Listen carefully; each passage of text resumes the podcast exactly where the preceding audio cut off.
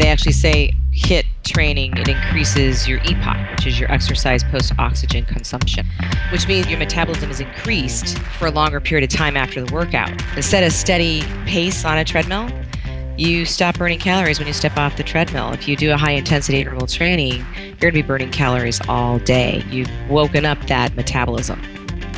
Welcome to Reinvention After 50, a Brand 50 podcast where we interview a large spectrum of entrepreneurs that have started their businesses later in life.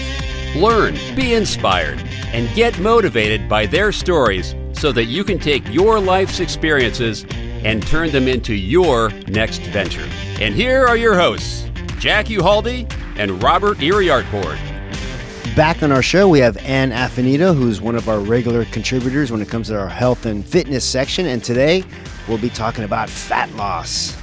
Everybody's favorite topic. Everybody wants to lose fat. And really, honestly, reducing your fat, your body fat, is probably the most important thing you can do from a longevity and health standpoint when you see some people, they'll say they work out a lot, six, seven days a week, but they still can't get rid of their fat because they need to make changes in their diet. The biggest contributor to fat loss is really your diet more than exercising.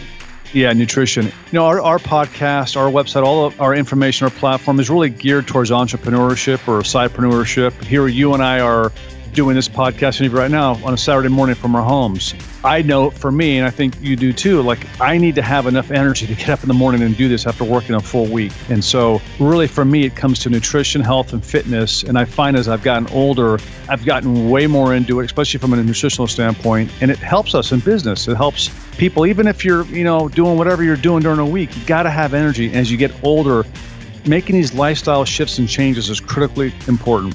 And it doesn't matter where you are in your health spectrum. If you think just because you haven't exercised for 20 years or you think you're beyond repair, it's just completely wrong.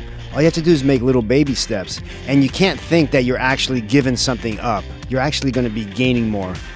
You can be 50, 60, 70, 80 years old. It's still not too late. People build muscle. They can build muscle into their 80s and 90s. As you get older, you still have the ability to produce muscle. And Ann, in this interview, Ann will give her eight fat loss rules. And so, great content, and I think uh, a podcast that a lot of people can benefit from. Today I'm joined with Ann Affinito. Ann is a certified fitness and nutrition expert. She's an instructor working at Renaissance Club Sport in Walnut Creek currently working with a lot of different clients, a lot of clients that are 50 plus, and herself happens to be 50 plus, and you're in phenomenal shape. You're not only a great fitness instructor and nutritionist, but you're also somebody who really takes care of yourself.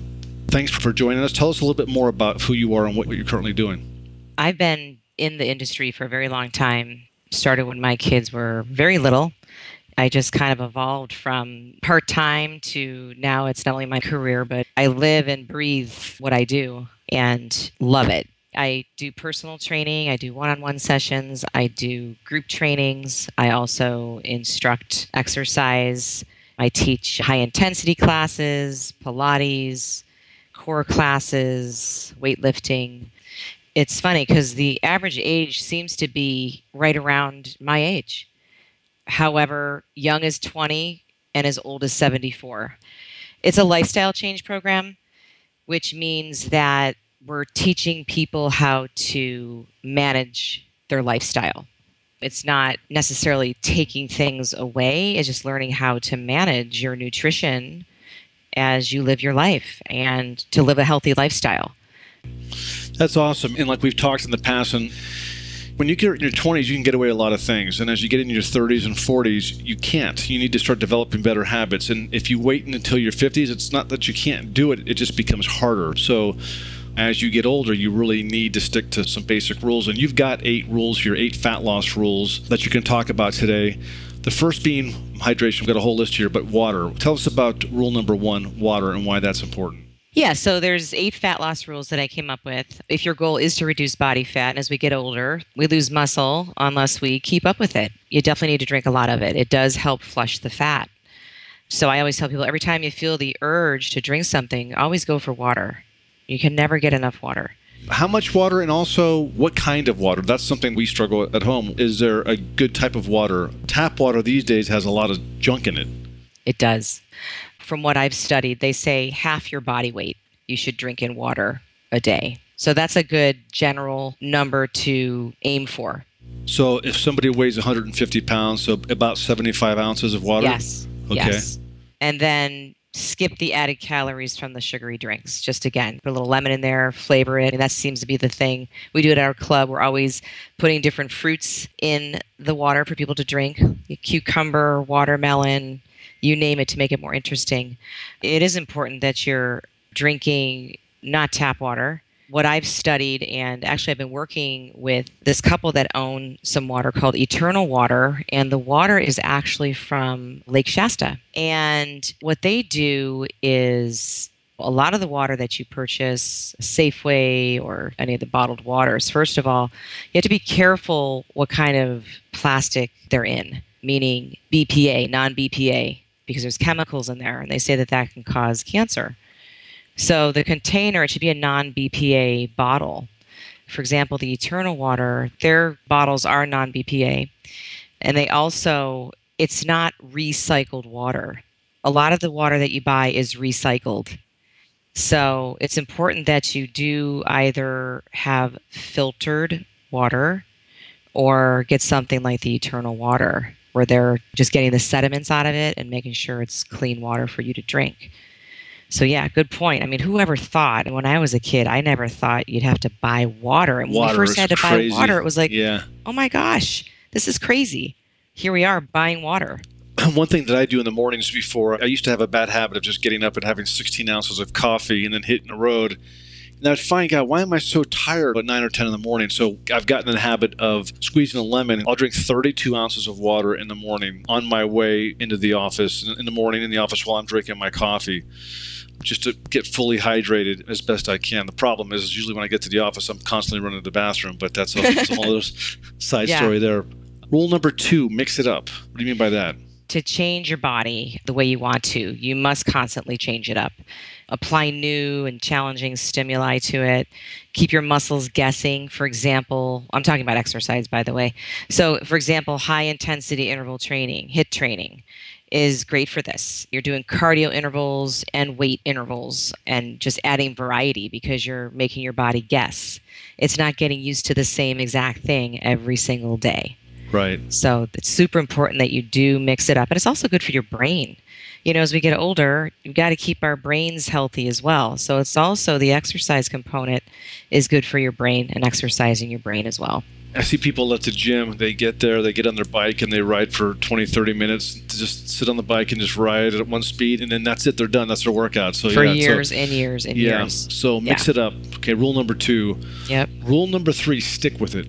Yes. So staying consistent is the most important thing. In order to ensure results, you got to be consistent. To see results in any area of your life, consistency is key. So just focus, consistency. You'll get great results if you just stick with it, but you have to do your part. You have to put your work in. But like a HIIT training is you're going to get more bang for your buck. You do a 30 minute HIIT training workout, which is much more efficient than what you just said, sitting on a bike for 30 minutes. Sure.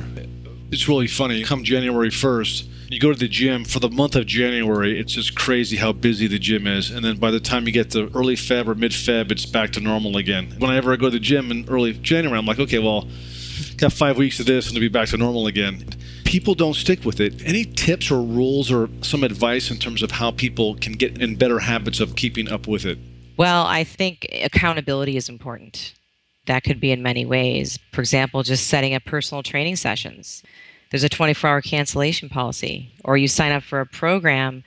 Seems like when money is involved, when people pay for things, they tend to stick with it. They're going to give it all they can. But uh, honestly, it's not only to set a goal, you got to have some type of accountability. If you're not going to pay for it, maybe join a group of friends or something where you just have some type of accountability. That is key. Stick with it. Rule number three. Number four is intensity. Yes, intensity is important. Again, you made that reference to that person on the bike. You're not going to get very far. Hey, it's better than nothing. Yes, it is. You want to make it comfortable, but you also want to make it challenging. So I always say comfortable but challenging. Those are the key words I follow. By working out at a higher level of intensity, you're burning more calories overall. In a short period of time. So, higher intensity training provides greater cardiovascular conditioning as well, but it also aids in increasing lean muscle. The beauty, too, is of high intensity training. I used to get in the habit of working out for maybe an hour. I rarely ever do an hour anymore. I'm usually at 40 to 50 minutes, is kind of my thing.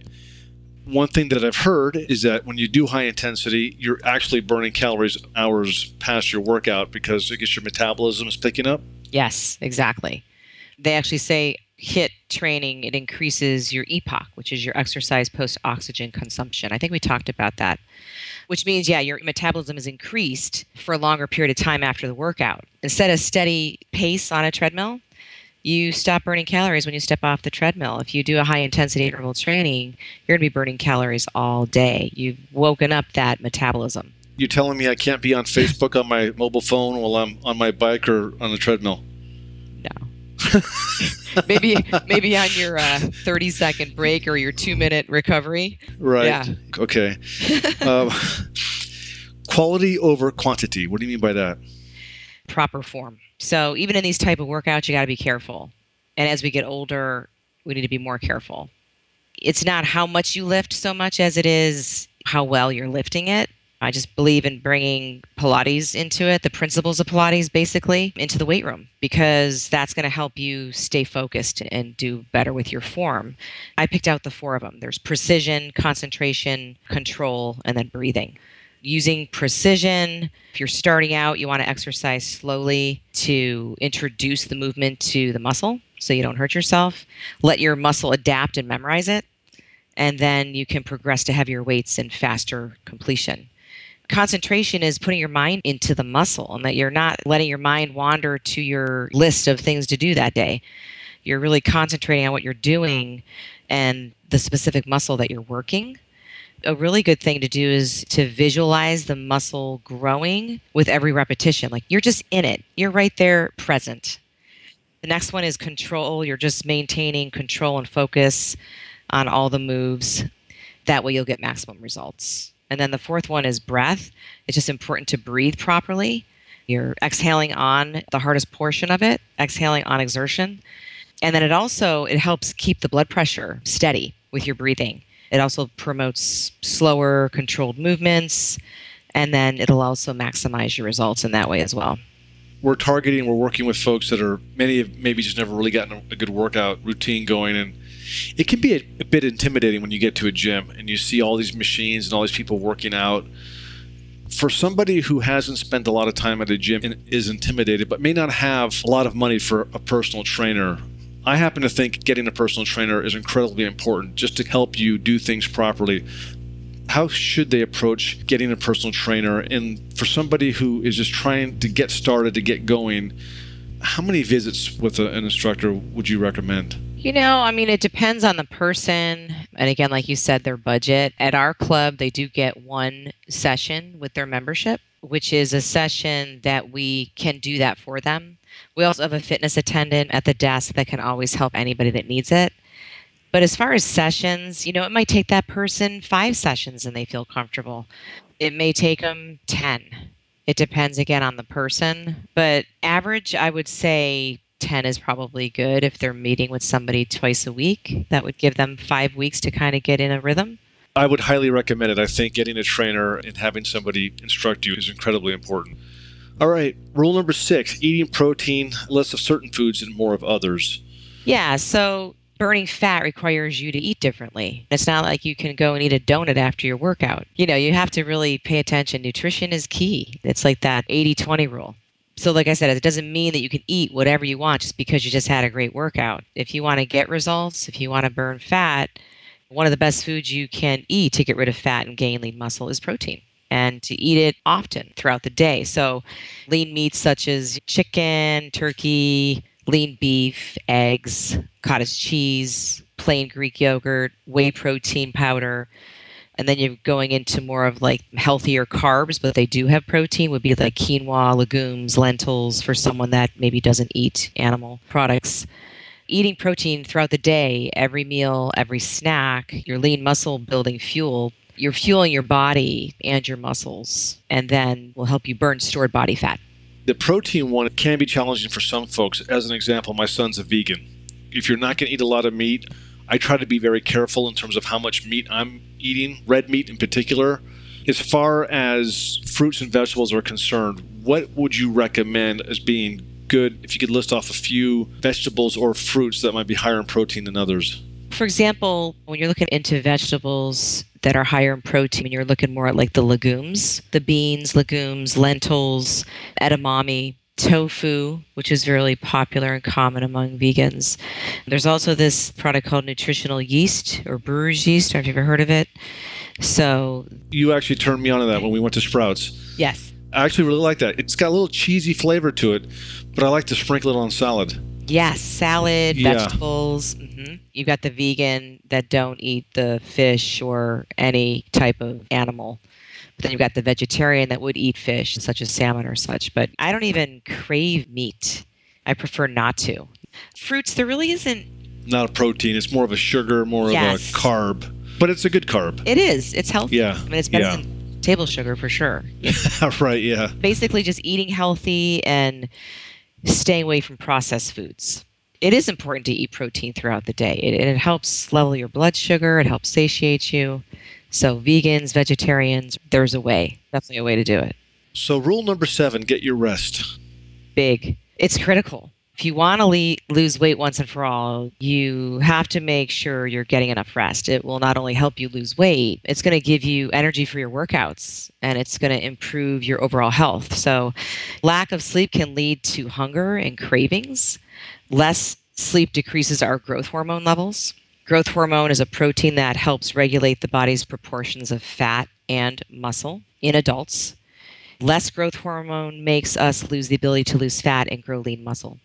So, lack of sleep can also release cortisol, which is a stress hormone that promotes abdominal fat and makes us feel hungry when we are not. Sleep is number one. Would you list it sleep, then nutrition, and then fitness? Yes, definitely. Then have a rest day as your rule number eight. Your final rule: have a rest day. Your body needs rest. If you're killing it every day, you're on a mission, you're on a path, your body will respond much better with rest. You can make it an active rest day or a complete rest day. It's just about having balance. You got to listen to your body. Yeah. You don't want to run it into the ground. So, you know, an active rest day could be a walk around the block. As I've gotten older, I've realized too. I if I if I take a day off, or even sometimes a couple of days off in between workouts, I come back. I feel so much stronger, and I just feel better. And it's interesting. If I do too many days in a row, I definitely feel it if I'm not careful. Um, Yeah. and the sleep is just so critical. It affects every aspect. You know, it, it affects your energy, it affects your nutrition, it's going to affect your workout. It's just, yeah, it's going to affect your quality of life. Absolutely. Well, these are great tips. And again, our podcast is all about inspiring people to be entrepreneurial or to be sidepreneurs or whatever. But I believe to be successful, you, it, fitness is wellness, I should say, is the key ingredient here. Again, thank you so much for your time. And if people want to reach out to you directly, or if they wanted to go to your website or learn, get some additional information, how can they do that? they can just go to bodybyann.com and my email and information is on there if they want to uh, reach me that way. That'd be great. Perfect. Yeah. Well, right on, Ann. Thanks so much for your time. And uh, we will connect again soon on another podcast. That sounds great. Thank you very much. right. Take care. We hope you enjoyed this podcast. For more information on all of our guests, go to brand50.com, where you'll find show notes and other resources to help guide you through the next exciting phase of your life. Please consider subscribing to our podcast on iTunes, along with other platforms, and write us a review while you're there. You can also sign up for our email list on our site to get the latest podcast updates. We promise you won't get a constant barrage of emails from us, and you can bet we'll protect your privacy as well. You can also follow us on social media accounts listed on our site. Thank you for listening.